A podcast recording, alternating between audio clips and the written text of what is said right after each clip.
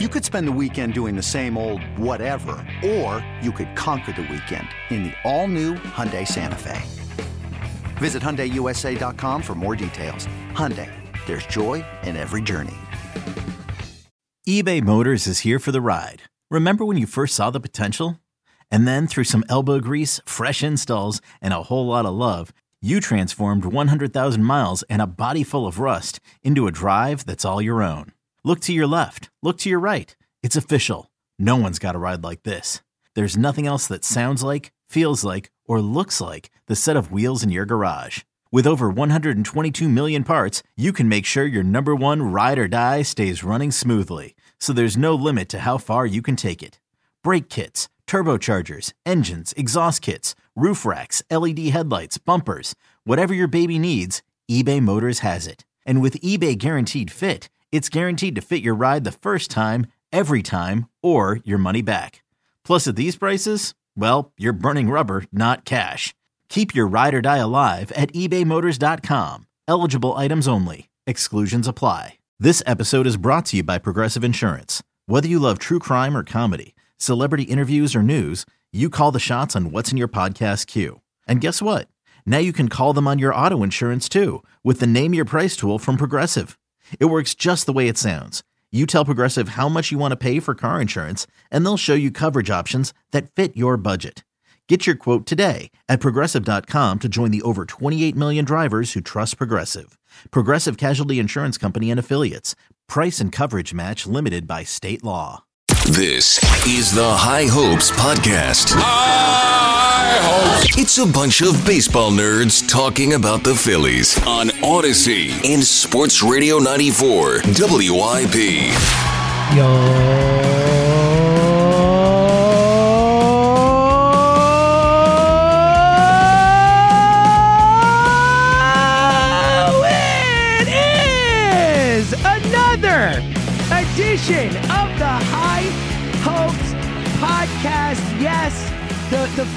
Are doing bits by making it the same thing as they did last year. And Fritzy, we said we weren't going to yell. We said we're just going to clap. And then Spencer freaking Strider came to town. And now I'm losing my voice again, just like last year. I'm just praying. I love the bit thing, Fritzy. I can't do the ankle again, okay? Like I I I can't do it. that that bit has to stay in last year. How you doing, pal? Well, what if they're down two one? Yeah. And, and we, we Oh, the reverse. Oh God. we need a win. Do we sacrifice your ankle? Like, I- Ah. we'll, we'll hire some people. I mean, you know, yeah, like, you're right. I mean, whatever it takes, right? whatever, whatever to break Seltzer's ankle. Well, yeah, I'm I'm happy. a I'm, ha- I'm happy we started here because, uh, look, and we obviously we're going to preview the Diamondback series. We're going to talk. really. Yeah, I think so. I, well, uh, that, that's the thing. That's kind of where I was going. I think we're going to preview the Diamondback series. We've done a lot of, um, you know, talking on the radio, and that is awesome, and it's cool to to do these post game pods, and, and that's what's going to keep coming your way. But you know, we haven't really gotten to you know, classic high hopes it up that much, buddy. You know, so you know, who knows if Well- we'll get to the Diamondbacks if it's high hopes. You know. Well, I guess because classic high hopes is uh, mostly misery and talking yourself into a bad baseball team, and now that they're good, I don't know if anyone really truly knows how to handle it. So yeah, so so Seltzer and I obviously have been doing a lot of uh, post game reaction. Uh, I don't. There's gonna be no phone callers on this one, so, so you're just getting you're just getting us. and, Classic, uh, a classic high hopes pod. How about I it? know. Uh, listen, I'm excited to just do a, a good old fashioned, old school, uh, nerding out about the dumbest thing. Because, like, on the radio, I mean, you know me. Uh, of course, I'm like kind of censoring myself. I could go into more Jack Brain. Oh, we know, buddy. This podcast, we, We we, know. can get right back into it, buddy. Yeah, well, so Jack knows this. You don't, uh, lovely listeners who are our favorite people, and who we. The reason we love to do this podcast in the first place, I have, uh, I've been out of control with my notes uh, for this pod. Like I've got so many, it, uh, so many things to talk about. I came to the studio early so we could record it. Like I'm freaking ready to roll, and so that's kind of where I wanted to start. I want to start with like the high hopes thing, Jack, because I feel like the most important topic that we could start with right now. You know, and we'll get to a lot of things. Again, I've got really far too many notes for this pod. But I think the most important thing, I think we need to keep to our ethos, and I need to ask an important question to start off the podcast. Yes. A lot of love for Bryce Harper, and well deserved. I mean, the guy is uh, unbelievably special, and and I got a lot to say about Bryce Harper in this pod, uh, about uh, his comments, about things he said, about how great he's been, and you know, more than anything, I mean, like the dude has a 368 batting average this postseason, a 354 career average as a Philly in the playoffs, a 768 career slugging percentage the, with the Phillies in the playoffs. I mean, the guy has just been everything and more. But here's my question. Obviously, Harper's been better, okay? But I'm not talking better. What I want to know is who has gone more above what you expect of them this playoff run? And we could go last playoff run too, but let's stick to this one. So, to start the pod, important question for today, Jack. Who is having a better postseason? Playoff Harper or playoff Seltz showing up nonstop this playoffs in the studio right now, getting one hour of sleep a night, bringing it. Uh, like I said, I have 18 different random notes and bits and things that I want to get into in addition to just the normal stuff. Uh, like, I feel like I'm bringing it, like, kind of like Harper, Jack. That's where I'm feeling right now. Well, yeah. I mean, I guess um, you know, for a long time he was fraudulently named Big Game James Shields because he really wasn't Big Game James. I think it, I think it's time to to rename that. I Thank think it's you. time, it's time to rename Thank that. Yeah. you. Like honestly, and uh, I I hope this isn't um you know uh, I hope this isn't like uh, hurtful anyway, but I I am shocked. Like, uh, uh, you know, like I, I am shocked at the at the amount of commitment to to the podcast. Which you're always committed, but you're going above and beyond, which is not something I always expected, given giving your, your your new schedule. And uh, you know, given that you know, usually it's me saying, "Hey, we should record." It is, like, it is you. You are the heart and soul of the High Hopes Pod and always have and always will be. Yeah. So, um, but overall, yes, I, I am very happy for you and proud of you, and I think the listeners appreciate you as well. Now, I thought you were going to lead us into a discussion on how awesome Nick Castellanos is. I, like, for as much as I've thought about what Bryce is doing in the postseason, I know. and for as much as like Trea also like batted 500 in the in the Yeah, NLDS, first guy with four hits, and again, in the history of the Phillies, somehow no one has ever had four hits in a playoff game. No big deal. Yeah, and, and Gail put out the uh, the harrowing uh, stat that you know they went 62 years between playoff wins at one point as a franchise. now, obviously, the, the the wild card and all that is is a total game Changes, for- yes, of course. for everything. So like, it's obviously not the same scenario. It's just imagine going 62 years without a, it's it's so hard to fathom in this in this current generation of of sports but like Nick Castellanos I think has developed into not only like he I feel like he's almost the the heartbeat of the team in a way. It's like for I think Schwarber was the guy because I've been thinking a lot about like the makeup of the team right now. I think Schwarber is the calm down we're fine guy but the like it's time to win guys are Harper and. Mm-hmm. Like, it feels like, I feel like those guys, like the, like the team turns to those two, and like the way Castellanos is talking in the post game, and, and the way that he's just so deadpanned all the time, it's it's so freaking funny watching Nick Castellanos right now, and he's also unbelievable at the plate. Like it's so much different than last. Like they got they got prime, prime, prime, prime, prime Castellanos at the single most important time. Just adding like the the the ceiling of this team. Like last year, Castellanos automatic out. Like a lot of these guys last year just weren't ready for that stage, and this year they're all just thriving on it. Yeah, and like I, I love that you brought up the Harper and Castellanos thing. One of my many things in my many notes that I have is is to talk about that Alex Coffey piece that came out about them playing together on Team USA and teenagers as teenagers and how like they talk to each other about being a Jeter A Rod and we could pick a better combo, guys. I would but like that, yeah. Yes, but like they talked about like they talked about as kids being together and doing what they're doing now. Like it is it is such a uh like it's magical man. It feels it feels like uh, you know we always do that you know me like anyone who listens to this pod. If you're new to the pod welcome you know hopefully some new people tuning in for a big run. Uh we will do no gatekeeping right jack? We're, we're welcoming everyone. Uh We that's never right. do that. but um never ever. if you if you don't know me i'm very big on uh being a sap when it comes to sports. I love like to do the whole this is why we love sports and this is why we love sports, Jack. Like seeing two kids who played on Team USA together when they were in their teens talk about someday getting to do this in the majors together and they're doing it. To dudes, they had seven homers in the freaking NLCS together, these two guys.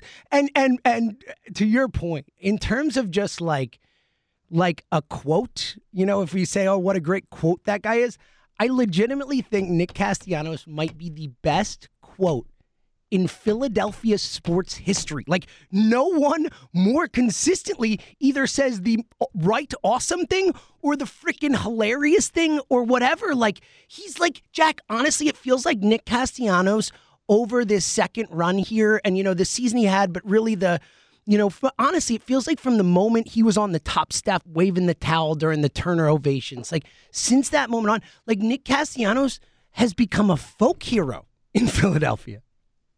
Yeah. So um, while you were talking there about, uh, I'll get to more Castellanos in a second, but um, when you're talking there about, you know, former Team USA teammates, and eventually wanting to play together. I couldn't help but think about Aidan Miller, of course. Oh, and, I'm shy. There we go. What is see? We are we are so back. We, this like, is we're we're we're in rare form right now. So I look for. I hope that Aidan Miller and Walker Jenkins were talking uh, in the last year and a half about how they hope to play one day together, and that Walker Jenkins, once the Twins don't want to pay him, uh, enjoys coming to Philadelphia and replacing uh, whoever we have out there. Maybe Brandon Marsh. I think that's like the the appropriate Time, timing should work natural, there. Yeah it seems like a natural segue into the 2020. Uh, it's probably the 2030 Phillies, but listen, we're always two steps ahead. So, um, but yes, like, and, and, what Castellanos doesn't get enough credit for is is the role he's played in in turning around Alec Bohm's career here too. I mean, he was one of the like obviously Schwarber was there. Um, uh, some of the older players like Kyle Gibson were there when he said, "I believe in hate this place," whatever.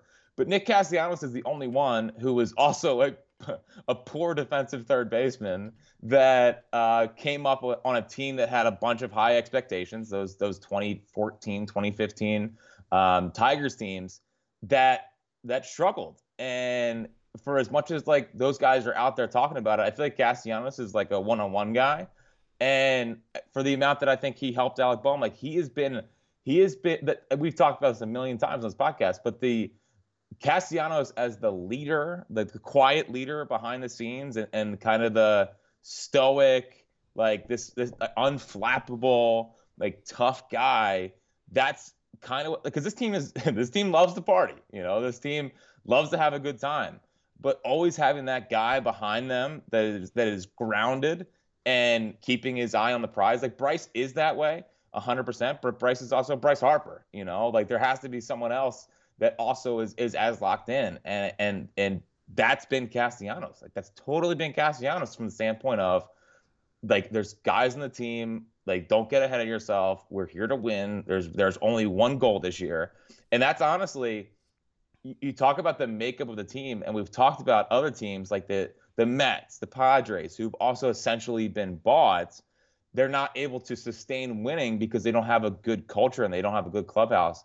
Well, the Phillies bought their players. That's true, but they also found the right guys. And that's been the biggest difference between this Phillies team and those other teams that have been trying to be bought. And, and Castellanos is a very, very important part of it. Totally. Uh, it's that Jeff Hoffman quote. That Jeff Hoffman quote that came out this week um, was basically, you know, and I'm paraphrasing, but he was basically like, the key to this team is the superstars are are are one of us. Like we're all together. It doesn't feel like the superstars are superstars. It feels like they're just just like us and they go out and they play hard and they party with us the same and no one's above anyone and and you've heard that mentality from a lot of people johan rojas said that in his quote after the game too like it feels like you know in a lot of teams and i think the padres a perfect example if you read some of those pieces that have come out about that that clubhouse and you know all the stuff going on that it seems like you know Manny Machado wants to be treated like a superstar. Manny Machado wants to everyone to know that he's the, the boss of the, the clubhouse and all that type of stuff.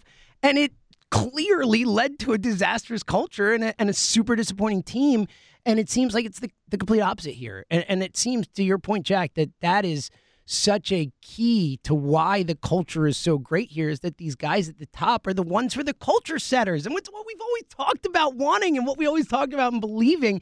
And then for Casty, to your point, you're talking about, Nick, it's not just – that Nick says the right thing. And and and look with the Bohm thing, I remember when that happened, it being like Castellanos who was like fully credited. I remember them being like Nick Castellanos said to him, "Own it." Like I remember that.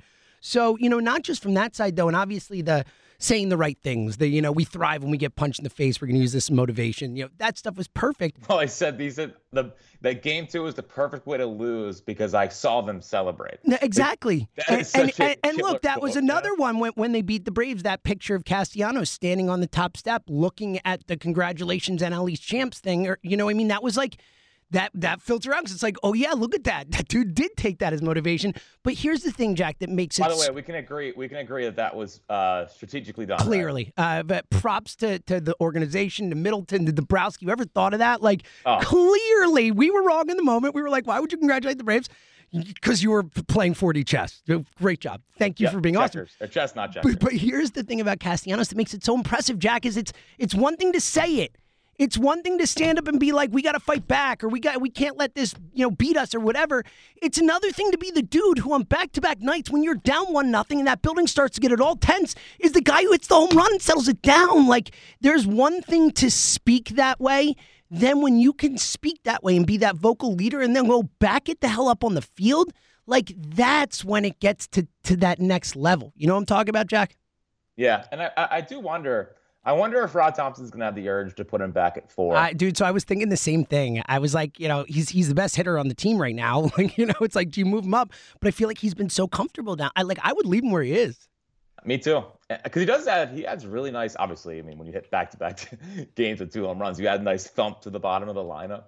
Um, but having that down there, I think, is is also important. And you know, Bohm had a bad series. Yeah, he hasn't had like a great playoffs. He was pretty good in the Marlins series, but overall, like I just I never get too out on Bohm because I think he's such a natural hitter that he'll be right back where we need him to be at uh, going forward. And it, like Schwarber, same kind of thing. Like Schwarber is such a again, he didn't do anything last year until the NLCS. So um, yeah, but but the, I do wonder if he's going to put him at, at at at four again. But I'm with you. Like I'd rather just leave him where he's obviously picking up the team and and adding that little bit of extra thump down there to where pitchers just can't relax.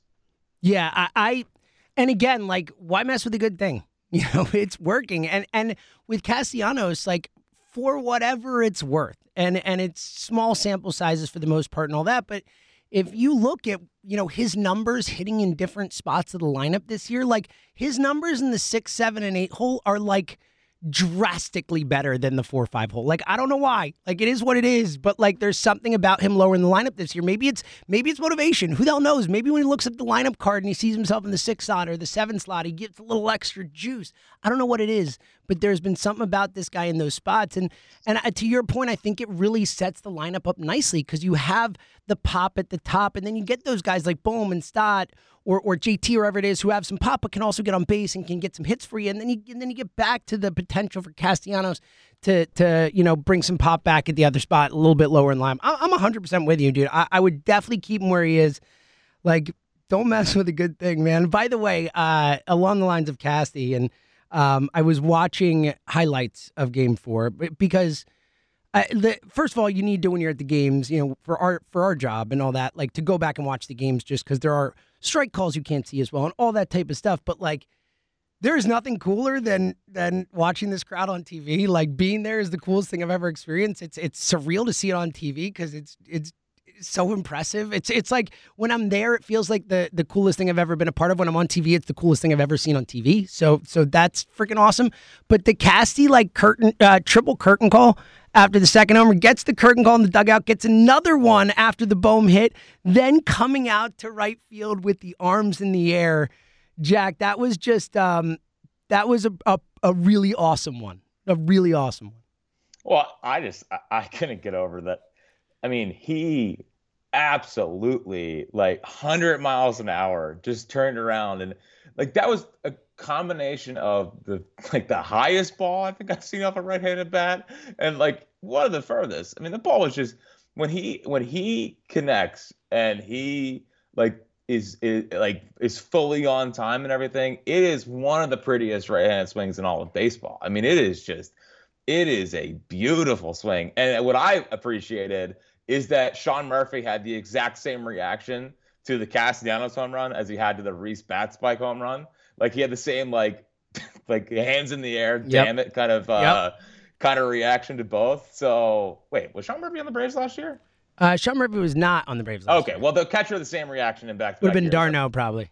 And I was like, wow, that's like it's it's so uh, it, it's such poet uh, you know uh, poetic right there. But yeah, he's just I, I do the same thing. So I, I go back and, and look at the highlights, and it just sounds so loud on TV. Unlike anything I've ever heard, Jack. I, we can say it when we're there. You get like I have never.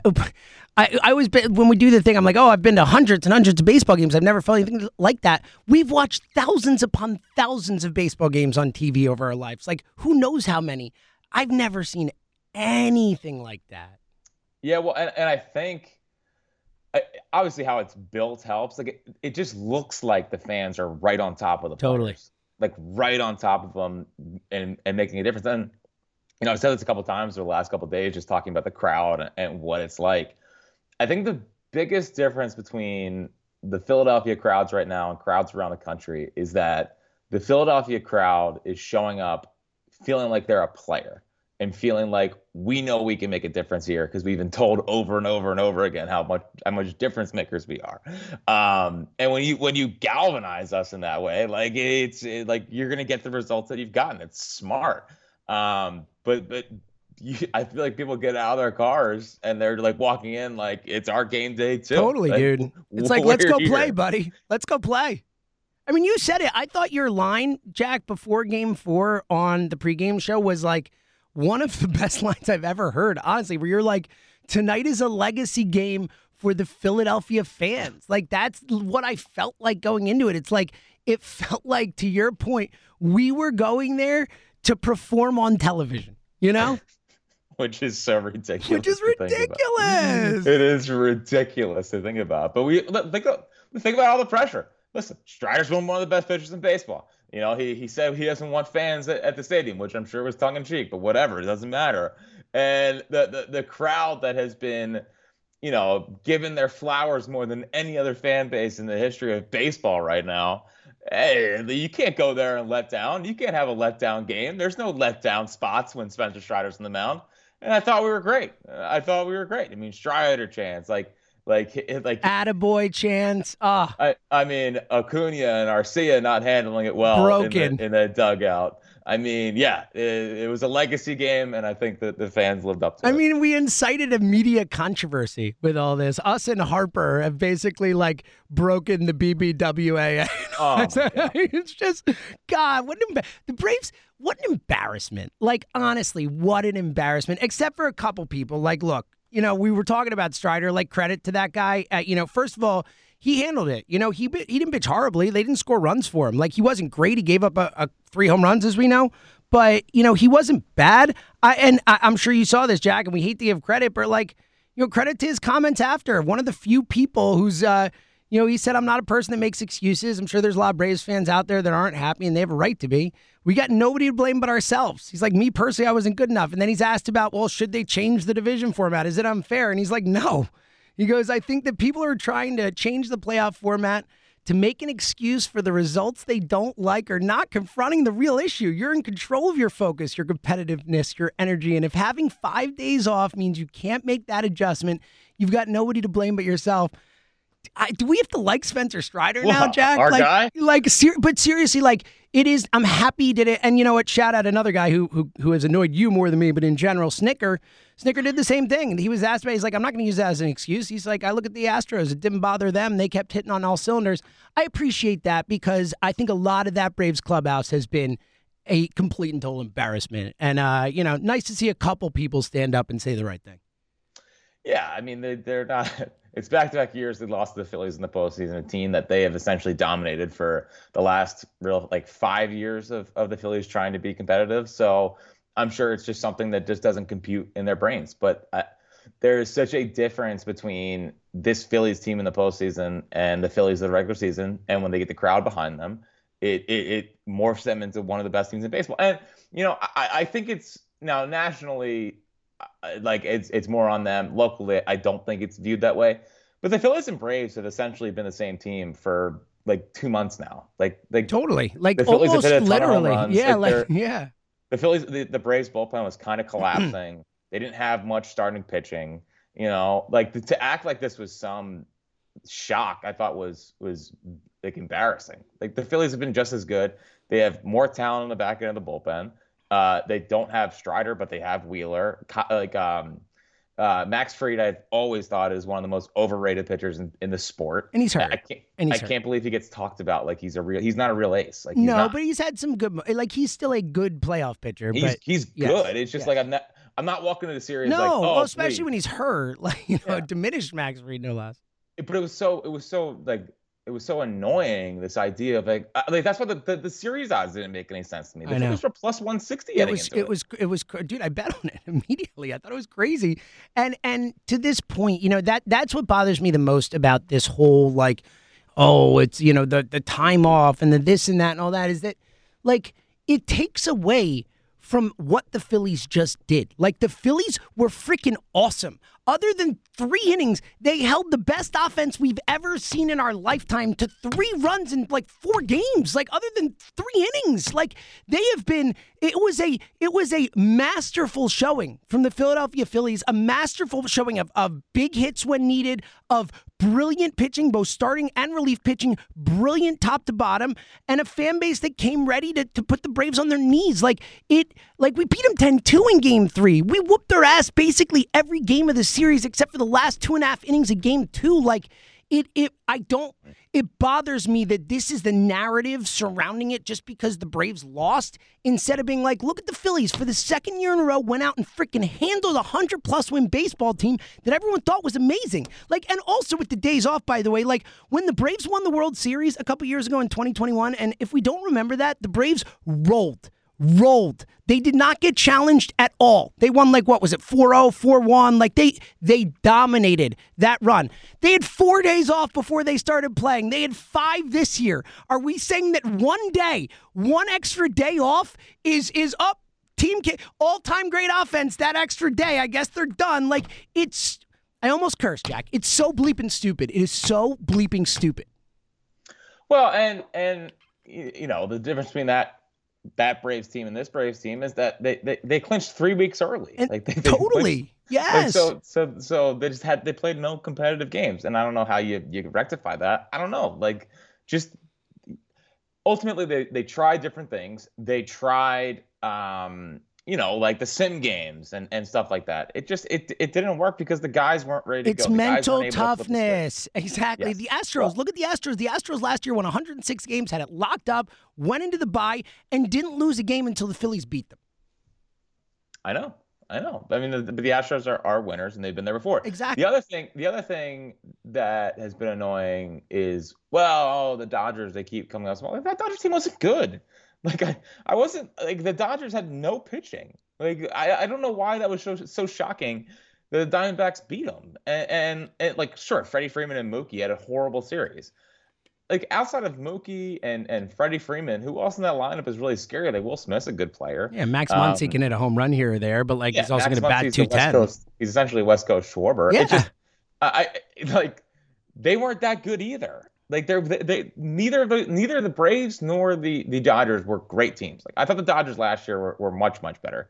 Um, the the Braves last year, I don't know. I, I just it's been annoying because I think the Phillies are actually a very very well built team that is peaking at the right time again and and people for some reason can't handle it because they weren't great in in April and May.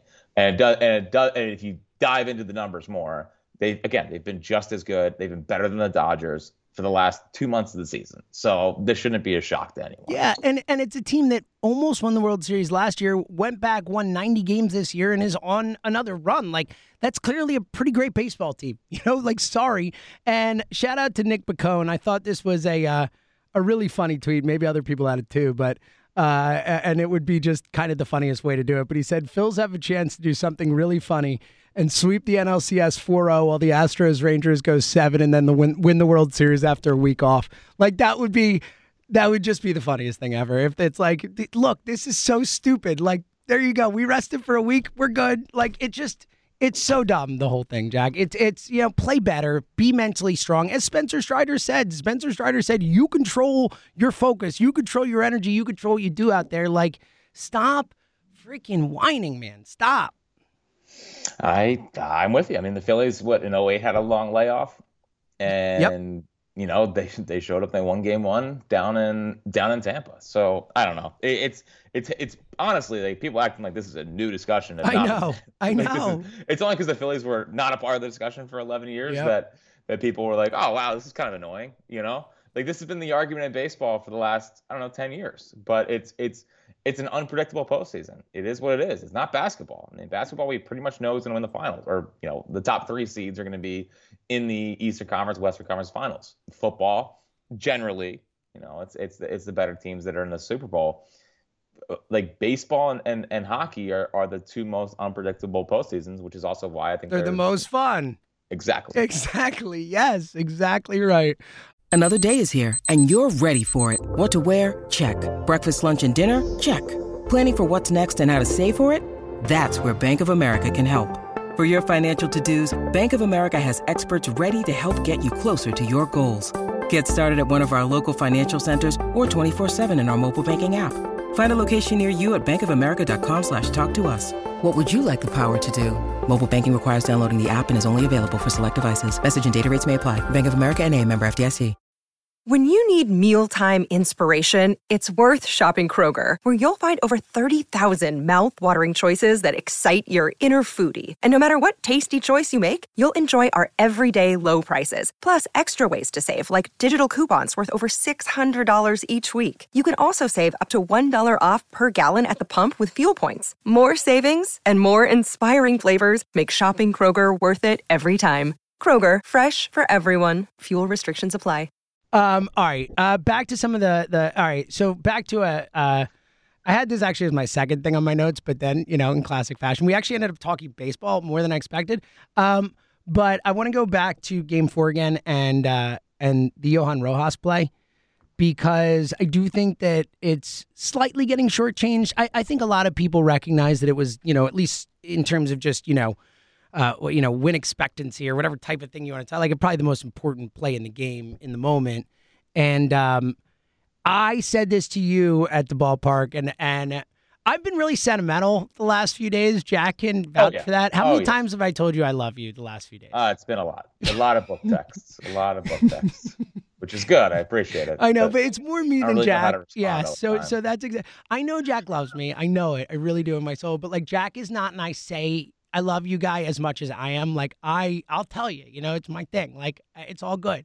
Um. So, but I know that I've been a lot for Jack lately. But it's because I've been feeling it, man. Like this is first and foremost. And I know I said this on the post game show, but I want to reiterate it because I, like I've never felt this before, and I mean it from like the bottom of my my soul. That like I've uh, look, you always want your team to win a championship for you, for us, for the fans, for like me. Like I, you know, like I said, you know, February fourth, twenty eighteen, one of the great days of my life. October 29, two thousand eight, one of the great days of my life. Like I have had two times where I've felt this this ultimate joy that, that that is the reason we watch these games, the reason we commit so much of our lives to caring and rooting for these teams and all that, especially in a city where it just matters more. Like, uh, you know, I want to win for me. I want to feel that. I want to have those memories and all that. But I, I said on the post game, and I truly mean it. Like, in my life, I have never wanted a group of guys to win a championship more, to be champions more than I want this Phillies team to win. I want them to be champions of the world. Like I, I want it so bad for them. I want it for Harper for his legacy. I want it for this group of guys so that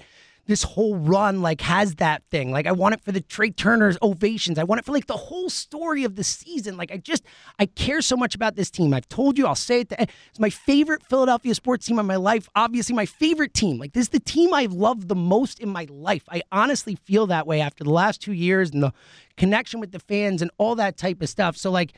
Yeah, I'm emotional. I'm feeling it, especially with the amazing experiences that Jack and I have got to have together. Like, two best friends, like, you know, doing dream stuff together is like, I'm sorry, I'm going to get sentimental. It means a lot. And oh, by the way, today would have been my dad's 76th birthday. So I'm feeling it today. Oh, all right. wow. I know. Happy birthday, Dad.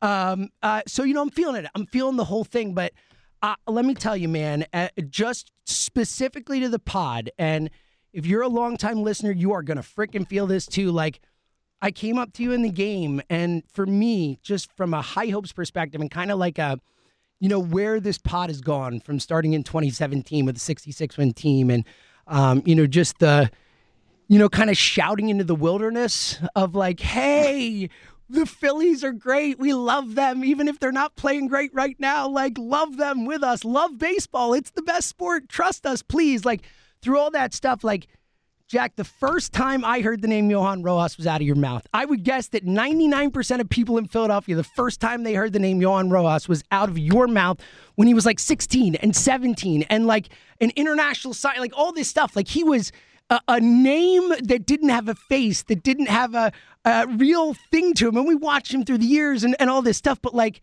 man, like for Johan Rojas to have the play of the game in a clinching playoff game at Citizens Bank Park with us there watching it, man, like for me, like all the feels, dude. Like that was a like Johan Rojas feels like such a symbol of of how far this how far he's come is how far High Hopes has come. So that was a lot. That I know. Lot. I had to get um, it off my chest. All right. To go, to go back to the Johan Rojas play, uh, you know, and tying that all in together. I mean, that's why you are, uh, you know, a public speaker, I guess, in a way, because uh, you know that was beautiful. It was beautiful. But you were thinking about like championship moments. I mean, I felt that a couple times. Pavetta's complete game against the Reds. Obviously, uh, yes. Moniak's home run against the Giants. Of course, yes. Um, exactly, Trea Turner's exactly, home run yes. after the ovation. So, like, listen, I know you're feeling it, but we've we've had some moments that fast. No, I'm just kidding. I'm just kidding. But it's almost it's almost in a way. I know they haven't won the world. Now they do have to win the World Series, and I get it. But like, there's a part of me that's that's like, this is already freaking awesome, um, and this has already been an insane run. And um, you know what I think I think what makes me the most happy about the current iteration of the team, and listen, I'm with you. Like I, I, this team, I I need to see what a, a, parade down Broad Street would be like for them because I think I think it has a chance to be like the Broad Street Bullies kind of. I do way. too, man. Like where the, everyone talks about, yeah, 74, 75 uh, I think. Dude, I think uh, the stories could come out for like, like, oh, like uh, these guys were at this bar doing shots with fans. Like these guys were doing a tour. This, like, it's like it feels like it could be that kind of thing where it leads to like I, I talked about Nick Castellanos being a folk hero. I feel like these guys, if they win, like the celebration and the tale of the celebration is going to be the kind of thing that we hear stories and stories and stories about. You know what I mean?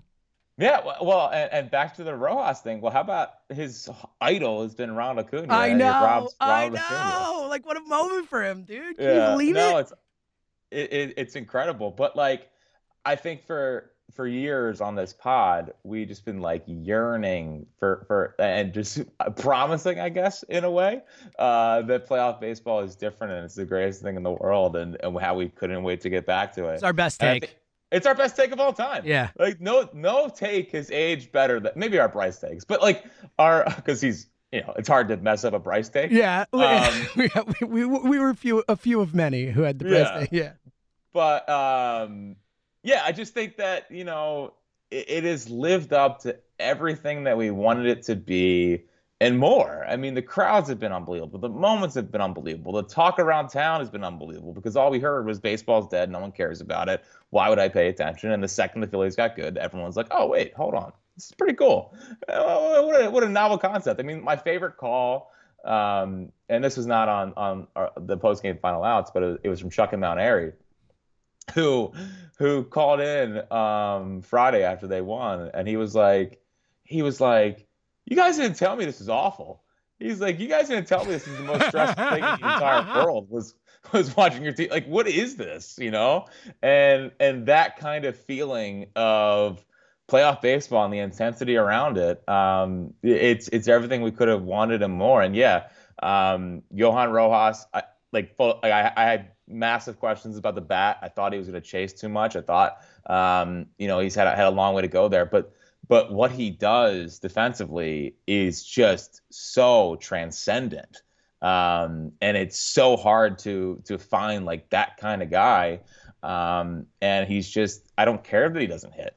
I care about what he brings defensively, and he's totally changed what they do from an, an outfield defense perspective. Dude, he came up from Double A and has been up here for like what a third of a season, and people are calling him the new Gary Maddox. Like, like that's that's the highest praise that as a Phillies fan, as a Phillies like that that's it. That's like the, the the that's the best you can do. And the kid just got here and to do it in a big moment too.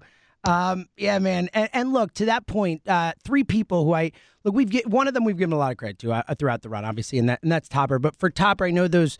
You know, if you didn't hear those quotes, I'm sure a lot of people did. But his, you know, he was talking uh, after the game in the clubhouse and was asked about the Rojas thing, and and him saying how he went up to him and basically, you know, just said, "I believe in you, man," and like you're the secretary of our outfield defense. Like whatever you give us at the bat, like cool, man, doesn't matter. You're you're my guy. You're in the lineup, and like, like man, like like you don't think that mattered to Johan Rojas? You don't think he's thinking about that when he's making that play? You don't think like, and that's just, and I know it gets talked about a lot, but I think with with Topper and the players talk about all the time, but I do think, and it, you know, we talked about so much last year, and then again this year, just the way he he uh, relates to his players, the trust he shows in his players, and really his feel for his players from an emotional perspective. Hey, hey, athletes are humans. Um, you know, I think that, um, I, like we talked a lot about the master class in managing that we've seen from Rob Thomson, You know, multiple times. Obviously, game one. Uh, with the Ranger and the bullpen stuff we talked about, but I don't think we talk enough about the master class from an emotional leader and um, and um, mentor and coach type perspective that that that guy does. You know what I mean?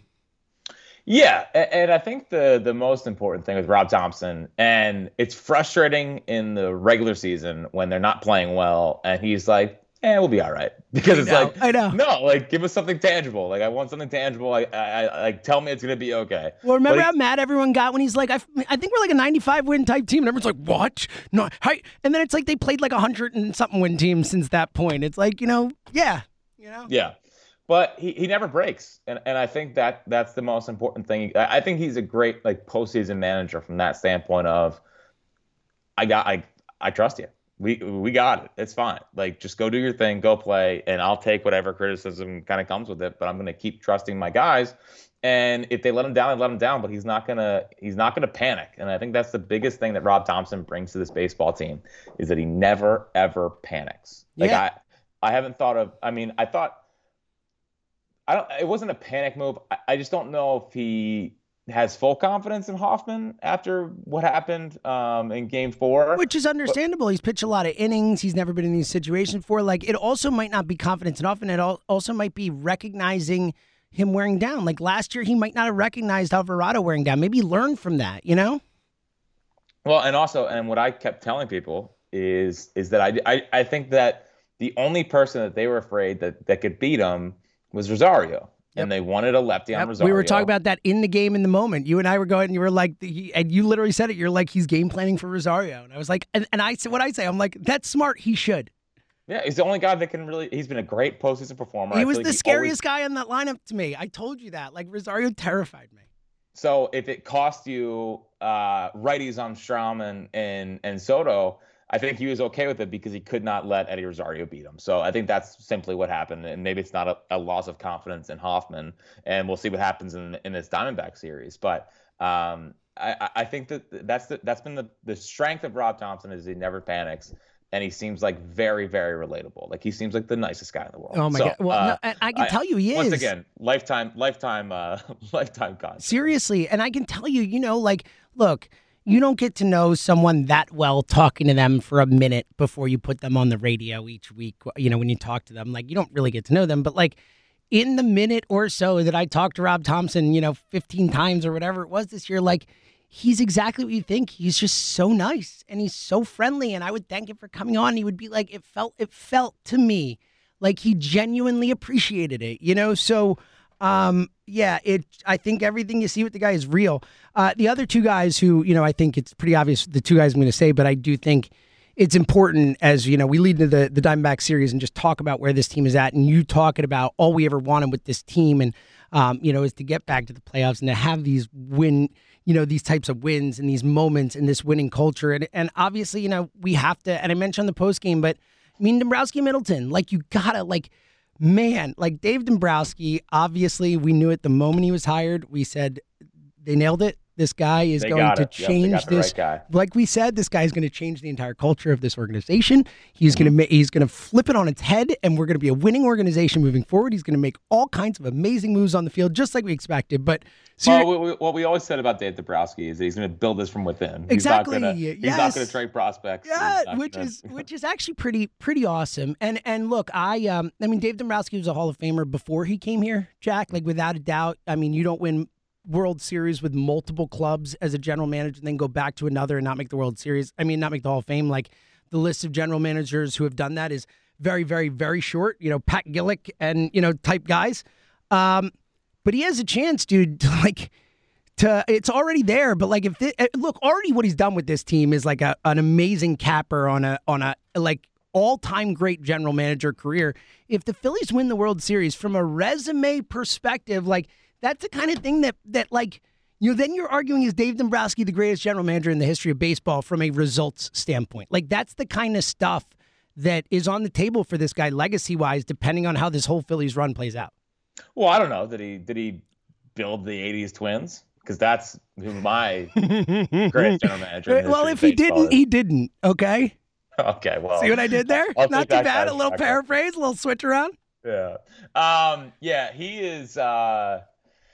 He's really good. He's, he, and and listen. Um. This is not. This is not like a shot. Whatever. But like he's he's done way more than Gillick did. I mean, that team was essentially built with Gillick. You know, like he he had to do the the Werth thing, which is important. Uh, the Jamie Moyer trade, which is important, and yeah, he he filled out like the Dobbs signing and and stuff like that. That stuff 100% matters. But like Dave Dombrowski had to change everything. Not like the players were here, but he had to teach them, get the right people in here to Totally. teach them how to win. So he had to do like a facelift from that kind of um, from that kind of perspective. And you know, I'm sure we're, we'll get there. And you were leading towards bringing up Middleton, but you know, a couple years ago, it, it felt like he was in every decision. It felt like he was trying to be, you know, overbearing The from potted standpoint. plant, remember? I mean, that was such a thing. That whole like that whole comment, the analytics stuff, like it all became a thing. You remember? Mm-hmm. I very much so. So, uh, and I think the biggest thing with with Middleton now is he he identified the He 100%. trusts, yeah, he trusts the guy in charge. What a thought. He, lo- and that's what happened with MacPhail and. He said, Yes. I'm not you spend more of my money. and guess what? He was right. He shouldn't have trusted. Other than you know, Klentak can can can set up some contracts. He could do. Well, that's Ned Rice. That's Ned Rice. Okay, yeah, I like that. Let's give Ned Rice the Wheeler credit. I like that a Yeah. lot. Yeah. And the Harvard. and the Harvard credit, exactly. Jake, trade. all that stuff. Yeah. Ned Rice, unsung Yeah, hero. yeah. But but seriously, with the Middleton thing too. Um, first and foremost, it makes me happy because, like, when you look back at everything that Middleton said, even though there were a few years there, and and really, I think MacPhail just totally, you know, pardon the pun, failed him. Like I really do. I think the biggest problem with the early part of Middleton's tenure when he took over full control of the team was that the guy he put in charge failed him. I think Andy MacPhail failed him flat out.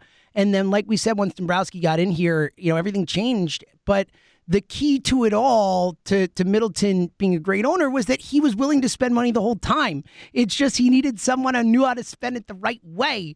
Um, but, you know, the quotes, you know, we talked a lot prior to the season about the quote about, you know, this team. He wants this team to be one of the all time greats and to be talked about that way. And, you know, there was another one that filtered out this week that I hadn't noticed from that or, or forgotten from that article, but um, that we didn't give as much credit to. But uh, uh, I saw it on Twitter where uh, this is Middleton talking, uh, and he goes, "How much did the the 27 Yankees make, or the 29 Oh, yeah, that was- A's?" that was before the or season. this- I know it was. I know it was from that time. I just oh, I had forgotten about it because the other one. And he's like, "Or the 75, the Big Red Machine. Does anybody know? Does anybody care?" Nobody knows or cares whether any of them made money or not. Nobody knows or nobody cares about whether I make money or not. If my legacy is that I didn't lose any money owning a baseball team on an annual operating basis, that's a pretty sad legacy. It's about putting trophies in the cases. Like I just like it's all you want. It's all Yeah. you want, man. It's all you want to to say these things and then put your money where your mouth is. And uh man, like we are really lucky. And and one of the people, if if they can finish this off, we talked a lot about Bryce Harper and how desperately I want him to be a champion. Like I will be so happy for John Middleton when he can, you know, to to deliver on his prophecy to finally bring that that bleeping trophy back. Like I am, uh, I, I, he deserves a lot of credit. Well, I just want to know, like, after they have won playoff rounds, he's been throwing baseballs into the stands. At the parades, is he is going to be firing beers to people? Oh, like, buddy. Like you just yeah, maybe like so the firing baseballs at people probably a little dangerous. Uh, uh, the moving thing and all that. Yeah, maybe we can get him like Nerf baseballs that he could throw. Yeah, like you know. Yeah. But yeah, look again, and we give him credit for this all year long. But I mean, just the fact that he's engaged with the fans and he talks to fans during games and that you know he's out there throwing baseballs, it's uh, it's great stuff. You don't see that. Yeah, and he's obviously a native Philadelphian. And, yeah, and he's um, a fan. Like, what a thought! Yeah. What a thought! Yeah, what an right? idea! What a thought that the steward of your franchise, for all of us fans who live and die with this, and will be here, uh, uh you know, generationally, are going to be fans of this team. To have someone owning your team and running it who actually loves the team too. What a, what a novel concept! Yeah, it's, it's a crazy concept, and he's uh, they're, they're in a they're in a really good spot, and, and they're set up to to to where this is in the end. Um, and now I feel this now more than I did last year. Like last year, this whole thing was like, wow, mm-hmm. what is this? Um, you know, like kind of kid at a candy store. This year, it's it's way more like they got to finish it. Like they got it. Like they got to finish it. You know, this Diamondback series is a series where they're favorites, and and to lose this would be a a catastrophic. it, it, would, be, be a, a yeah, huge disappointment. It would. Um. So now it's like get, now obviously I don't know how the, the, the World Series. I'm not going to say World Series or bust because the Astros are really good and I think the yeah. Rangers are a good postseason team. But yes. like now it's time to end this thing. You know, and and that's the the main message now. It's no longer this is really cool. It is really cool, but it's also shifting towards we got to end it. So uh, I'm happy you brought that up because um, I've been thinking a lot, and it it makes me sad, but it's only because we have the hope again. But I've been thinking a lot about that last pod we did uh, after Game Six of the World Series, after the Phillies lost, and just how down you were. Um, and your whole message was, "This was an amazing run. I know that that at some point soon I'm going to be like, that was so great. I loved it." But it's really hard to get back here, man. It's really hard to win this thing. And and what I feel this I'm being you right now. I remember you being like what you felt most in the moment was not the fun of the run, but it was the sadness of the missed opportunity. And I was with you, but I was more positive. I, I don't I, like. I just felt more positive about them getting back. Now that they are on the precipice of doing again, and they are the favorite to get back to that World Series, like you are absolutely right, man. Like it is like it is that much more important that they capitalize. Like it is that much more. You know how much harder it is to go back to the World Series a third year in a row? Way harder. like like th- this is um to to the point you made after the World Series last year. That point only gets amplified even more now. Where if you get there, like you got to bring it home. Well, unless you're the Astros. I mean, yeah, they do this every year. I know. Apparently. I know. I'm not a Jack. In the back of my mind, I'm hoping that's what. But maybe but, we're, maybe we're the uh, East Coast Astros. Uh, look, hey, they are built for it, man. Like you know, Nola's really the only big thing that has to be you know figured out this season in terms of the core of the team. Like there's there's a lot of uh, potential for this group, especially with how they are and and how they play together and care about each other and all that. Like you know, look, Middleton said it. He wants to be remembered as, as one of the greats. And like if they they keep playing like this in the postseason and can win some titles, they could be. Um, but you know, that's the point more I'm making is is it's hard to get to the World Series, win it when you get there. I've been thinking about that a lot. So I, yeah. I, I agree with your general point that like if they lose this year, even if it's in the World Series, like if, look, if they lose the Diamondbacks, it is a flat out disappointment. There's no way to spin it. If they lose in the World Series, you don't have to say like they were a disappointing ball club but it's going to hurt more. It's going to hurt more than it did last year. It just will.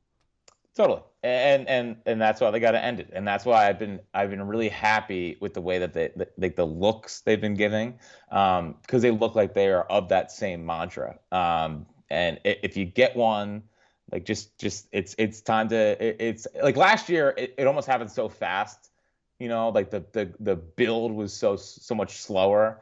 Um you know right not i don't mean that. Like the the getting getting there last year and winning the world series would have been like wow that was like so fast and now it's just totally. Over. it felt like in the moment it was like you know wait like it, it felt almost like it couldn't actually happen because it was like this is like way too like quick. This doesn't way too quick. Yes. I wasn't way ready. i'll take it but i wasn't ready for it. Yeah.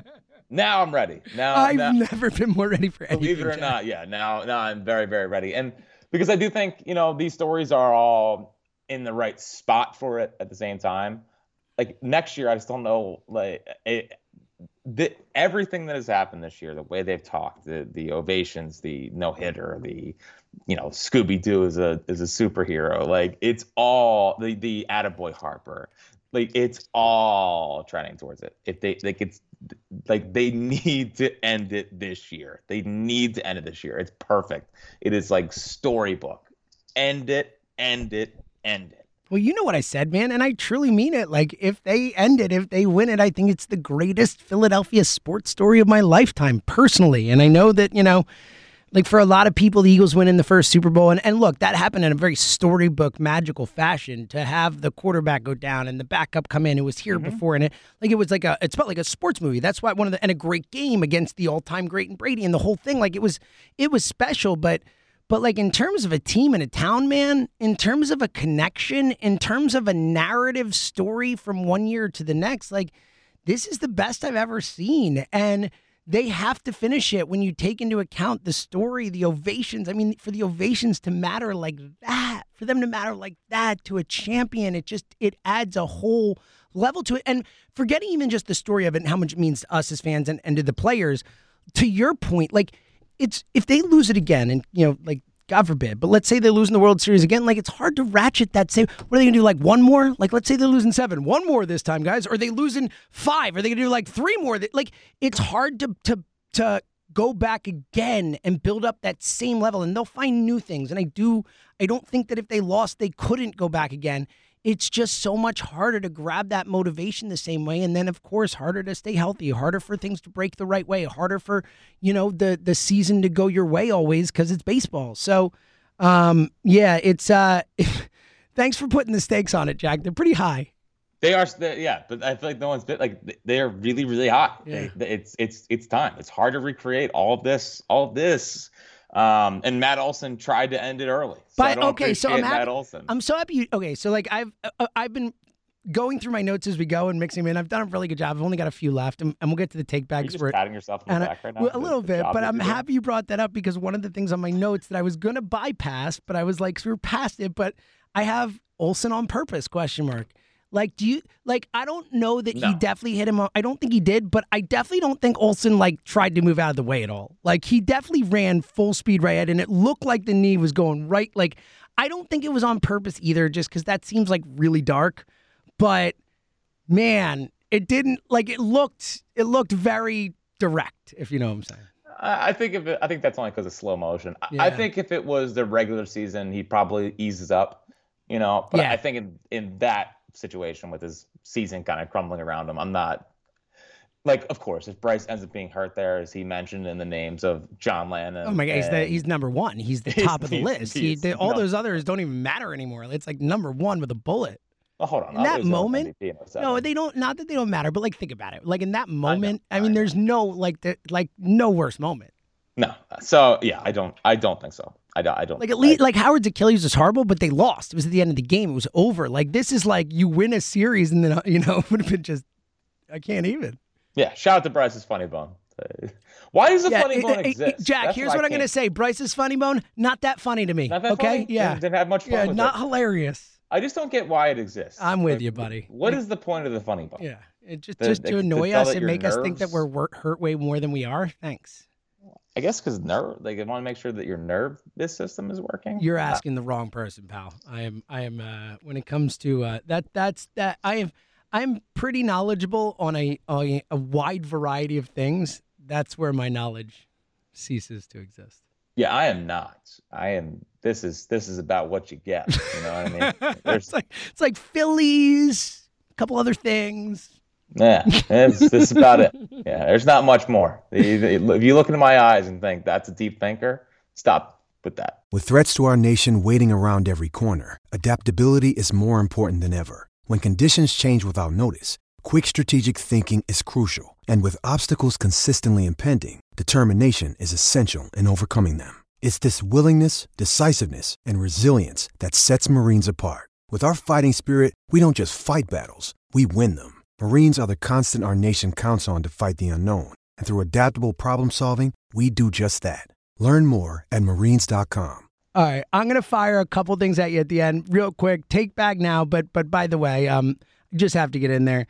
The Diamondbacks pumping in the simulated crowd noise is the most adorable thing that has happened this postseason.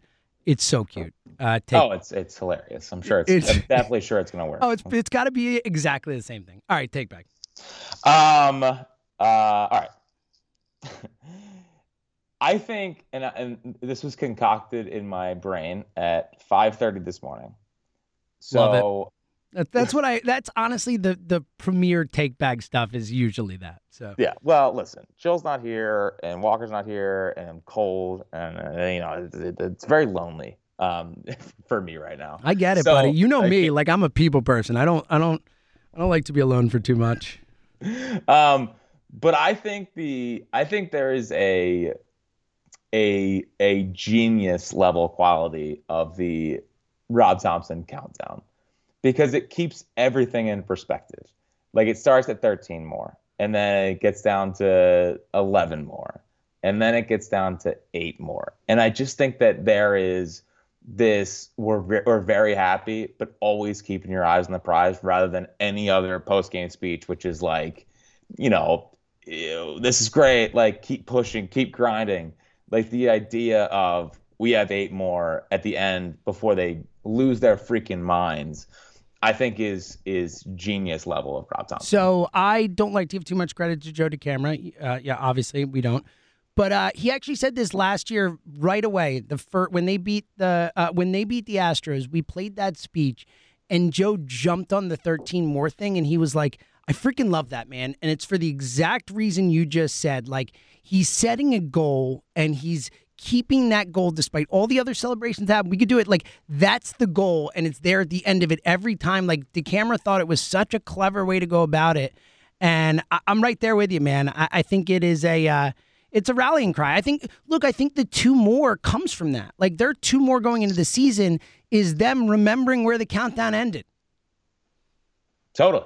Um, so I I think it's I think it's really really smart by Rob Thomson. So um, yeah, uh, obviously hope they, they keep it going. Um, Oh, real quick on that. Uh, Yeah. uh, DeCamara asked this on the air. I I think the answer is absolutely yes. But if if they can win it, does he do a how many more? No more topper, zero more top. Like that has to happen, right? hundred percent. That's how it I is, agree. yeah. Okay, That cool. that's the yeah that's has the cherry to, on has top. to, has to. Um, so I think the Phillies are set up really well in this series from the standpoint of they have enough lefties to neutralize Corbin Carroll that I'm not sure the Diamondbacks to, or the uh, Dodgers had. Like if if if it's the I, I I think he's gonna be really aggressive with his bullpen this series. If I had to be You're talking about topper. Uh, yeah, if I had to guess, I wouldn't be surprised like if his starters even just go five, and if Carroll's like leading off the uh, sixth, if it's not Alvarado, Strahm, or Soto. Like I, I think he's going to be super aggressive from that standpoint of like the most important thing late in a game, sixth, seventh, eighth, ninth inning is what's the plan to get Corbin Carroll out. As it is should Christian be, Jack. By the way, I mean he's it's crazy as it is. For those who don't know, he is he is going to win Rookie of the Year in the National League. He's their best player, like flat out as a rookie. Yeah, and he's someone that if he gets on base, he's just a terror. Like he can just he He can might he might be the fastest guy in the league. Like he's up there. Yeah. So, um, so yeah. So I, th- I think his n- number one priority is is is neutralizing Carroll, keeping him off the base pass, uh, especially late in games. And then if it if it ends up with a left, like I, if I was if I was Torey Lovullo, I would put uh, Christian Walker third from that aspect, just so that he can bat there against a, a lefty if if things go wrong. He's been batting Tommy Pham there, which I don't totally understand. But um, Christian Walker is someone to, to definitely uh, look out for. This Gabby Moreno Local kid. Yeah, Gabby Moreno's been great for them. Their catcher. yeah, like all of a sudden he's batting close to 300. Yeah. he- now he only hit seven home runs during the regular season. But he had so what a couple against the Dodgers, right? a couple against the Dodgers. So the offense, it, it pretty much like Carroll's the engine. Uh, Christian Walker can take you deep. I can't believe Ketel Marte is good. is- Ketel Marte is a still a good baseball player. I can't believe Evan Longoria is still playing. I but- know. I mean, Lords Gurriel, like they have guys who are like, you know, like good baseball players, but who like could be annoying. Like Lords Mm-hmm. The exact kind of guy who is like a really nice, solid baseball player, but not jumping off the screen. But like, Like I'm a little nervous when Lords Gurriel comes to the bite. You know what I mean? Yeah, Lord S. Gurriel. Lord S. Um, yes, I know. I, as soon as I said, it, I was like, I'm saying this wrong, and I knew Jack was going to come at me for it. No big deal. Look, it's a, a classic high hopes, right? We, we, Yeah. wouldn't, we wouldn't be here if it weren't that. Yes. Um, yeah, Gurriel is definitely a problem, but um, yeah, so li- uh, lineup's not great. But so I was one that was felt like the the bullpen thing was going to be a big advantage for the Phillies, and while I think it is, I do think Ginkel and Ginkel. and Ginkel Sewald and are very good. Yeah, Ginkel's the one I meant. Like Ginkel's good. He doesn't. He's not like he strikes guys out, but he's not quite like an insane strikeout guy. But like he's just good. He gets outs. He doesn't give up a ton of hits. He doesn't give up a ton of walks. Uh, by the way, get very very used to the name Joe Mantiply because he is the uh, he's basically the the Jeremy Affeldt, Mm-hmm. Javi Lopez. He's not Javi Lopez, but No. because Javi Lopez was nasty. He's not Pedro Feliciano, but he just reminds me of like Javier Lopez. Like he can't, he, you can't let him be the Affeldt Lopez that happened in 2010, um, because and he hasn't been that good this year. Last year he was much much better, but he's their main lefty out of the bullpen. Um, you know, to to where they can handle that. And then uh, the the the the Christopher Sanchez possible starting game four, even though he hasn't pitched in two weeks, it's so it, it feels so falterish. Where you know now I don't think it's going to be the, the good part about that is that whoever the the, the Diamondbacks are again I have no idea. Well, they won that game, the Phillies. That's the funny thing. You know, the, the Yes. fault they won that game. So yeah, I just like I, like the the Pfaadt kid. yeah. I mean, Brandon pretty Fox. good in the postseason. Um, Merrill but also Kelly had like a just- five ERA during the season. You know, he was hit or miss. So yeah. It, it's it's. I mean, Miguel. Castro. Like, I'm not going to be scared of Miguel Castro if he comes. No, I'm just no. not. I'm sorry. No, they've they've owned Miguel Castro for the last couple And of years. Chafin being hurt helps. Like, that's Yeah. another lefty they could have thrown at them that they can't. I feel like Miguel. I think Miguel Castro is kind of like now Iglesias is better, but I'm never afraid when Iglesias comes in the game. I feel exactly the same way, dude. And Iglesias is significantly better, but I love the comp. Is you know, especially when Castro the Mets and it, like it just the dude never scared me. Even in the uh, Orioles series back in uh, was it Yeah, 2020 yeah. when they they dropped the pop up on the mound. Mm-hmm. Um, okay, so yeah, bullpen. Ginkel, Ginkel, and, and Sewald are the two main ones, and then watch out for Mantiply against the lefties. And then I think one of the bigger questions, one of the more underrated questions, is who's going to be the righty they trust the most to get Christian Walker out? Um, is it going to is he going to go back to Hoffman? Is it has Seranthony earned his trust? What do they do with Kimbrel? Um, you know, it's one of those And important Orion. things. Like, yeah, Orion is Because because Orion well. seems like one of those guys where you know Thomson could just feel like, all right, this guy can't hit this particular pitch type of thing, you know. And I don't I don't know with Walker in particular. I'm just saying in general. You know, it seems like Thomson is really. We've had some like, why is he going to this matchup in this spot? I think Thomson's got some reasons for these things, obviously. Yeah, I do not think he's uh, flying by the seat of his pants for sure. Yes. Um, yeah, so I think that that's gonna be one of the bigger storylines of the of the series is is who's who's the righty you trust the most? Do you lose trust in Hoffman? Do you gain trust in Seranthony? What is Orion's role? And and Kimbrel. I mean, Kimbrel came in the freaking seventh the other night. Unbelievable. Into- in a dirty into a- inning. into a dirty inning. Wow. So I think that's going to be a fascinating watch. I'm with you, dude. I, I really am. I think Well, I guess, and I guess it, would they want would they want Marte against a righty or a lefty? Like who's he better against? I so that's actually one I am not sure. So my just like instinctually, I feel like he's better left-handed, but I feel like most switch hitters are better from the right side of the plate. So let me take a look real quick. Um, but yeah, look, and Marte, you know, Marte's a guy we've talked about for years. Like he's one of those guys who's just annoying. Like if I had to bet on someone annoying us this series, it's it's Marte. Like the dude, he's just a good baseball player. Uh, all right, let me look up his splits here. Uh, Marte this season was he is better against. Uh, oh, he's, he's good against both, but he's slightly better against left-hand pitching. So, as like most switch hitters, he's slightly better from the right side of the plate. But he had an 828 OPS against right-handed pitching and an 879 OPS against lefties. So, like solid against both, slightly better from the right side. Yeah, and, the lefties are gonna be really important in this series because um, when you get down to seven, eight, nine, one, it's it's Alek Thomas who I believe his OPS against lefties is four thirty five. Um, Is that- Longo, You Longo's his, batting O- eighth. his OPS, not his OBP.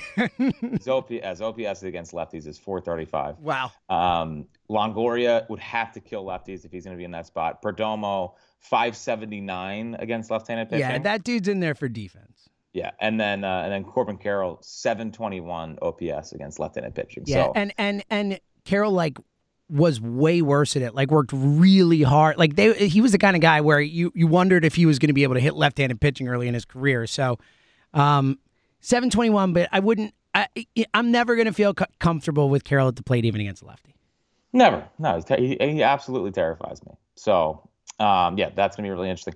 And then the last thing I wanted to uh, throw out here was, um, you know, we meet a lot of cool people. We meet a lot of, uh, you know, great, great High Hopes listeners. And we're always very excited when it's High Hopes versus WIP. Not that there's anything wrong with WIP. No, we love the, WIP, but, you know, a little more people. excited when you say you love High Hopes. Just honestly. Yeah. It is what it is. It's our favorite thing. Um, but I met uh, Dom little Dom and his dad AJ, who flew out from uh, San Diego, and Dom apparently at like 5:30 in the morning is listening to you yoing, uh, and he's oh, and, wow. super super early in the morning. So uh, his dad AJ surprised him and flew him out yeah. Uh, for the game's last series. Um, and that was his first time at Red October, and looked like he had a great time. So shout out to Dom and his dad AJ. Shout out to Dom. That is super cool. And yeah, we um, you know, that has been you, the Phillies winning and the experience of watching the team that Jack and I love more than anything winning in playoff games is is in and of itself obviously the most amazing thing. But like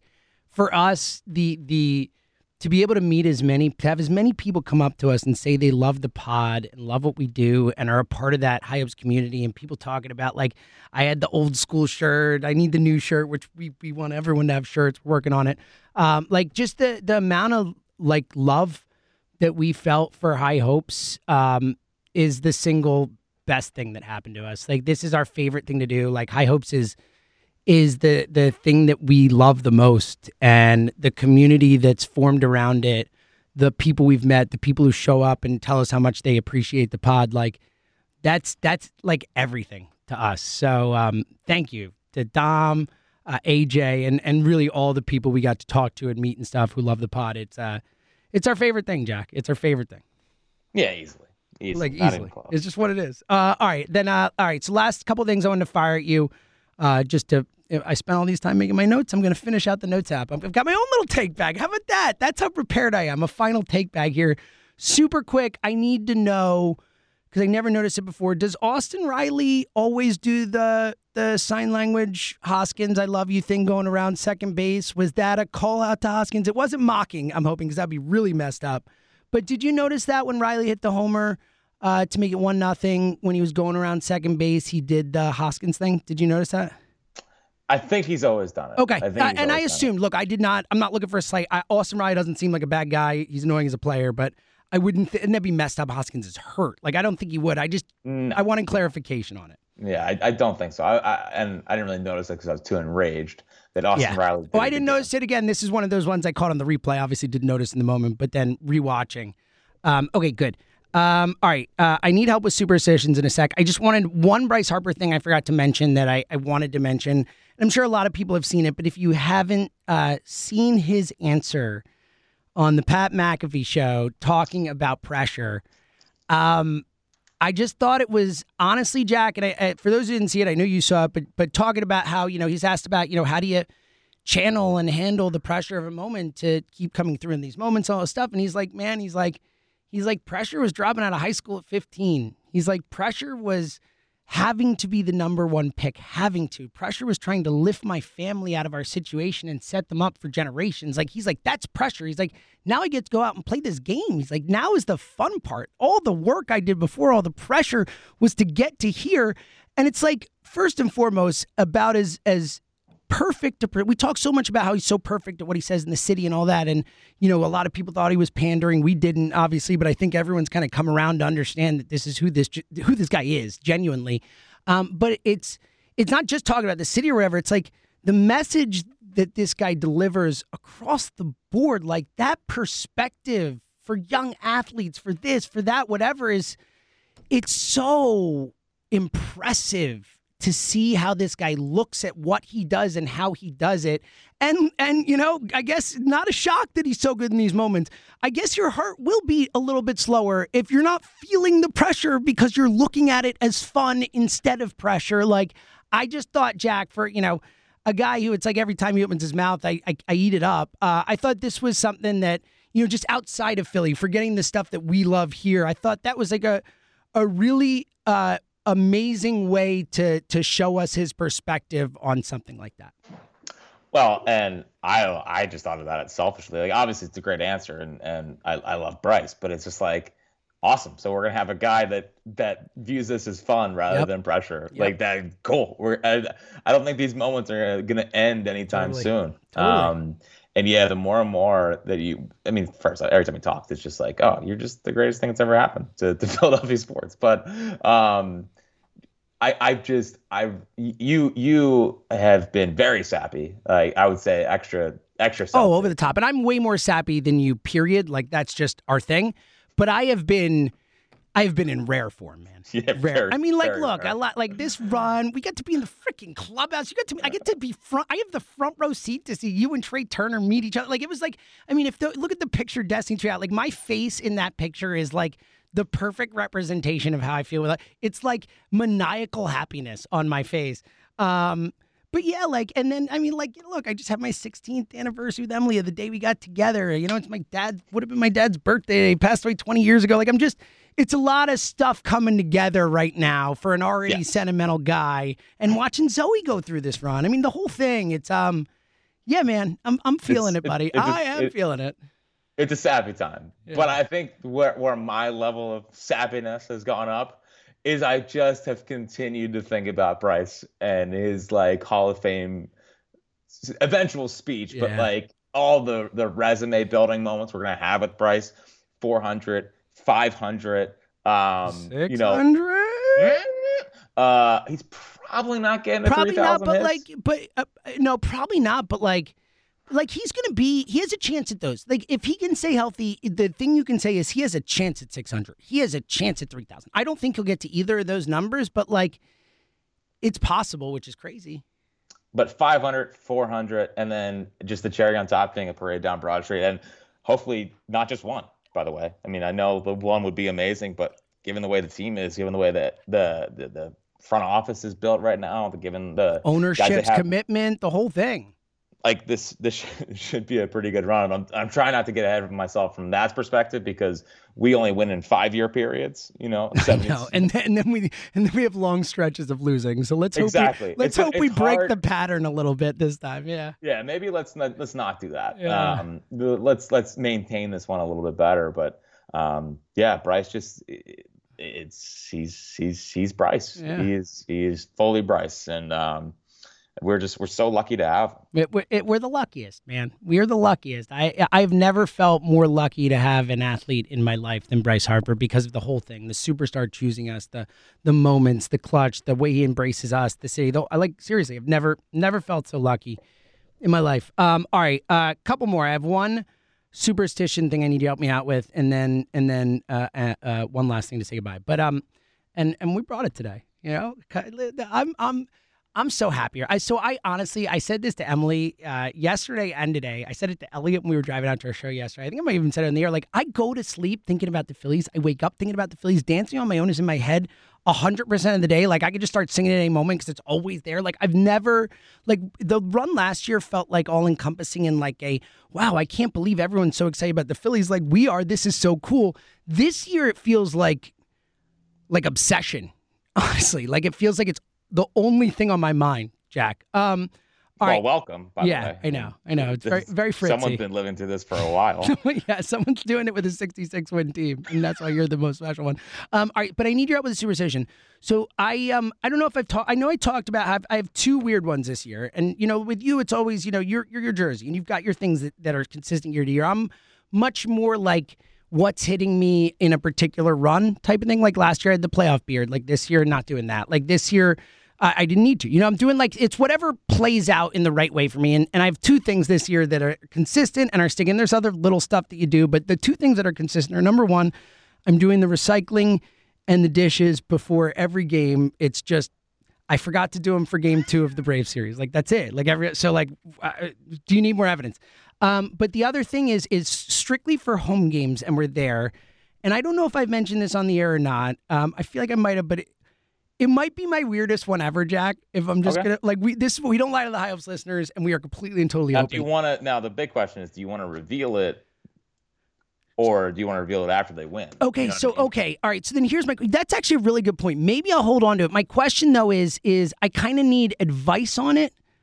So I don't know if Okay, I, no, just get just get okay, out there. okay, because I don't think it's nothing. I, I told people at the game too. I talked to one person Okay. about so so it's it's out there, and Elliot knows about it, and I think I told you about it off the air. But um, so uh, I'm like uh, I'm big on like not having open text. Like I always get to my text stuff, but I've Oh, always you did tell me. About I told you this, right? weird. Did I say this on the air? I don't think I did. No, it was when we were leaving. Yeah, it's really weird. Uh, so you know, so that's why it's not. It could be out there. Um, so I I normally have somewhere between like ten and twenty unopened emails at a time, just because I have ones that I'll save to go back to, and this and that, whatever. Um, but for game one, I randomly had thirteen unopened emails, and 13's my favorite number. It's mine. Emily's anniversary is the thirteenth. We were married on August thirteenth. Like we love the thirteenth. So I was like, oh, that's Well, cool. well, and plus thirteen more wins. Damn straight, which I didn't even think about in the moment. Oh my goodness, wild. Okay, I didn't even think about that. Um, all right, but then for game two, so that was uh, the the Marlins game thirteen. Game two, I'm randomly at the game and I'm not thinking about the email thing because it wasn't a thing yet, right? Like, I look down at my phone as the game starts and I have 26 emails. I'm like, oh, that's weird. That's 13 times two. It's like, all right, I'm just gonna leave it with that. And I would, uh, as I go, I'll delete emails and they come in to make sure I'm at that number and they won. So the next home game, I was like, all right, let's try it. 39, three times 13. Boom, win. Uh, next home game, all right, uh, let's just keep this super weird thing going. 52, Super Bowl 52, not a bad one. Boom, we win. All right, so like obviously I have to do something here. My question is, and I feel like I have to do, I feel like I already know the answer. It just sucks because I hate having an open emails. Mm-hmm. But like since it's over two series, I just have to keep going up by 13, right? I can't start mm-hmm. over at 13. Like I have to go up to 65 Yeah, no, no, and no, then no, no, no, no, absolutely not. Yeah, Yeah. it's it's non-negotiable. Sorry, I, I, because I, I hate having emails. I hate know, having text it's killing messages. me. It's so frustrating, but I'll do it. It's done. I thought Yeah, so. you gotta do it. I No, just like because I year, know, I know, I hate it so much. I already knew what your answer was going to be, but I was like, I, I want to ask any. Okay, I'll do it. I'm in.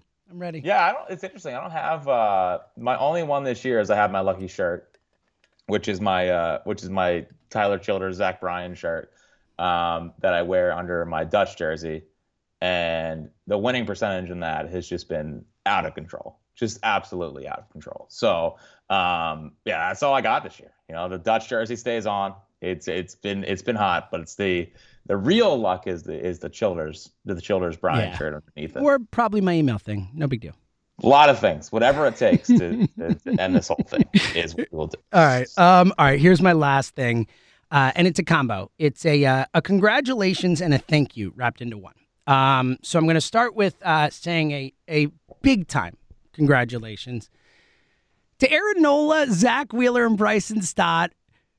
Welcome. I mean, a couple. Yeah, I know that uh, Wheeler's already there and stuff, but but becoming fathers, Stotty for the first time. They're gonna have kids. Nola. Uh, all three had announced that they're to be fathers, that their their wives are pregnant, girls are pregnant. Um, congratulations! You know, you- if you've listened to this pod, you know that Jack and I, between Walker and Zoe, uh, being a father is our favorite thing in life. It is makes us the most happy. It is such a lovely, wonderful thing to have happen. Um, so I'm really happy for those guys. So congratulations. But what I really wanted to use that as a way to do on the way out um, is to say thank you, Jill and Emily from the bottom of our hearts. Uh, this, you know, we are so lucky that we get to go to these games, to cover this, to do these pods. I'm driving in it. I drove in here at 10:30 on a Sunday morning to the studio so we could record and it could sound good. And then I, I'm going home to to help out with stuff. And then I got to do another pod tonight because the Eagles are playing on stuff. And then I'm going to be the same Monday and Tuesday. I'm going to be in the studio Thursday and Friday. Like. Jack, same freaking thing. Same thing. Like he's doing every night, every day, the, doing his show, doing these pods, all that stuff. Like we would be lost without you, Jill and Emily, taking care of our children for like a month with no help whatsoever and just handling everything that has to do with our lives for a month. Like, thank you. Th- Emily, you'll never hear this. Jill, you'll never hear this. You guys don't listen to the pod, but like, just know that I want everyone to know how incredibly grateful we are to both of you for for being able to allowing us to make this happen. Well, Jill's in Montana with Walker anyway, so she's yeah, she's all right. No, I'm just kidding. Um, yeah. Oh yeah, because Yeah. traveling with a, a baby is Yeah, by by yourself is, yourself. is super easy and chill, no big deal. Yeah, no, no, she's uh, yeah, it's been uh, it's been great. Obviously, could not do it without her. her, her. And uh, yeah, she is she is the greatest, and uh, obviously Emily Emily is great as well. And I, I I I'm glad that you brought that up because I had my last point that I wanted to bring up on this podcast Mhm. was obviously uh, I have my morning walks with Walk, Mm-hmm. which swept the nation last week until he was ripped from me and taken to Montana. Um, by the way, fraud fan. I mean, he's, I don't think they've watched out there. It's, It's- it's it's a tough it's a tough moment. It's Is a tough Walker on fraud watch? It's a little bit. I mean, his name is Walker, which has not been a great name for the Phillies this year. So you know, Exactly. Yeah, he's on fraud watch. It's, it's okay. it's, okay. It's okay. Yeah. Yeah. They, they bounced back from a slow start. Of, you know, Walker was on the hot seat, but you know they are in the NLCS. Hey, again. look, we've been there with Zoe. She's had her moments. Now she's singing AOA. Okay, we're we're set. We're good now. So so it's Walker's turn. Exactly. Now, the, the big question for me, because you know me, is do I have like I I don't think should I call him by his name this week or not because of Christian Walker? Like oh wow! Especially because uh, for those who don't know, Christian Walker, local kid. Local Um, kid? Yeah. Who? Zac Gallen, also a local kid, Yeah. but yeah, like Christian Walker could also end my baseball season. I Like, think you got to call. I think you got to call him Fritz, man. I might call him, you know, Dub. You call him Dub? Ooh, what up, Dub? Yo, let's get that Dub. I mean, our Yeah. kid. Yeah, I'm in. I love this. Even Walk is too close to Walks too Walk, 'cause you close because there, yeah, there could be players in the that- like that could be a that could be what Gabriel Moreno calls calls Christian Walker. What up, Walkie? What up, Walk? You know, so yeah. No, it's been it, so for the next week he's going to be confused as to what his name is. this is Um, important. I really, yeah, this is. Thank. I, I, I, I'm really happy you thought of this. Like, yeah, I'm just, I'm very appreciative. This, this is such a sign of how locked in you are. That that, Yeah. that your head's here. So, so Oh, and uh, last thing, if anyone's out in Arizona, I'll be out there as well. oh, what a flex! No big deal. No, I'm that's awesome, man. No, it's, a gonna be so deal. cool. We will still be doing post game shows. Uh, I'll drive As in. long as I can figure it out. Yeah, he's got to figure it out. Look, I will be doing post game shows. I will be in the studio doing them one way or the other. Uh, we'll figure it out. Fritz will be with us. In worst case, call in and we'll figure whatever. We'll make it work. Where Fritz will be with me, um, and we will have the post. I think we're doing pregame Saturday. we are doing pregame Saturday. We're doing pregame uh, Monday. We're doing pregame Tuesday. Tuesday. Uh, you will be doing pregame Thursday because it's the early game. So we'll be with Marks and Rhys. Um, so And yeah, Are we doing pregame Friday or is it just me? I uh, I'm I am scheduled for it. It's us, Nice. buddy. Yeah. So so yeah, you getting a lot of a lot of us. You know. yeah, shout, we're gonna be all over the place. shout out yeah. to our, Rod Lakin, our guy, giving us a chance to get to do this. We appreciate it. So um, yeah, man. All right. So uh, everyone, if you are going to be at the ballpark either of the next two nights, please, please come. Like we said before, come say hi. Say hi, hopes. You'll make our night. It'll be our favorite thing. Um, it really does mean a lot, and we just want to meet you. If you love the pub, we want to meet you, like flat out. Uh, we'll be at the booth. We'll be doing the pregame show and then hanging out uh, in in our section 126 outside for the game. So um, come say hi. We would love to meet as many uh, High Hopes fans as we can. Fritzy, let's do it again, buddy. Mhm. Yeah, I was actually just gonna bring that up as my final thought. I could have used another day. Like the fact that t- tomorrow we have to ramp it like right back up and we're back into playoff baseball mode after the celebration that has been the last couple days. Like, I, I it's almost like I want to revel in that a little bit more before it's like, oh bleep, I'm gonna be back to like my heart racing tomorrow night. I could have used another. I could have used a breather. I could have used one more one more buffer day. I'm like the Braves. I need I need some days here to to, to recoup. Um, it's it's it's so funny how quick it, how quick it goes from euphoria to to right back in it. Let's go. No, eh, dude, trust me. You know I feel that way, especially with how tired I. With the reason we recorded ten thirty, I was like, I need to sleep in. I told you on the way in, I'm like, I wish I slept more. Like I didn't get enough sleep the last two days, trying to catch up, and and not just that. Like Fritzy, the schedule this week is. uh it's a lot more intense than last week. It's- it's Monday, Tuesday, off day, Wednesday, Thursday, Friday, Saturday if they don't sweep, which you know they might sweep. Um, but uh, buckle up. is what I'll say. Should we make do we do we make predictions? Should we make predictions? Sure, we never do, but I feel real like. Look, I'll, I'll be honest. I, I I think they're going to handle the D-backs. Like I would, I, I'll predict five. I, I would be more surprised if it goes six than if they sweep. Like I really think they're winning this series. And I'm going to be my pessimistic self and say, well, actually, it's more my optimistic self, but also pessimistic at the same time. Uh, Phil's in six so that we can celebrate. Uh, ah, I see what you're saying. It's optimistic with the pessimistic. That's look, I, six would be amazing, especially because, uh, you know, celebrating in the building, and then look, it's also just you know them in Xfinity Live with all the fa- like, it's just like celebrate here, win here is definitely a, been a cool thing. Been a cool thing. And oh, lastly, we're we're uh, at, we want the Astros, right? As scary as that is, like we want the revenge, we want the extra motivation. Well, I think this home field matters so much, and home field matters more. Exactly, exactly. All right. Let's go, buddy. Handle the D backs. Uh, check us out tomorrow. Pre-game show, post-game. Uh, the post-game will be in the in the pod feed, obviously, but check us out live on the Audacy app. Live if you're heading to the game, all that stuff. Come say hi let's freaking go, man. Handle the D backs and let's go freaking finish this thing off. Until tomorrow, he's Fritz. I'm Seltzer.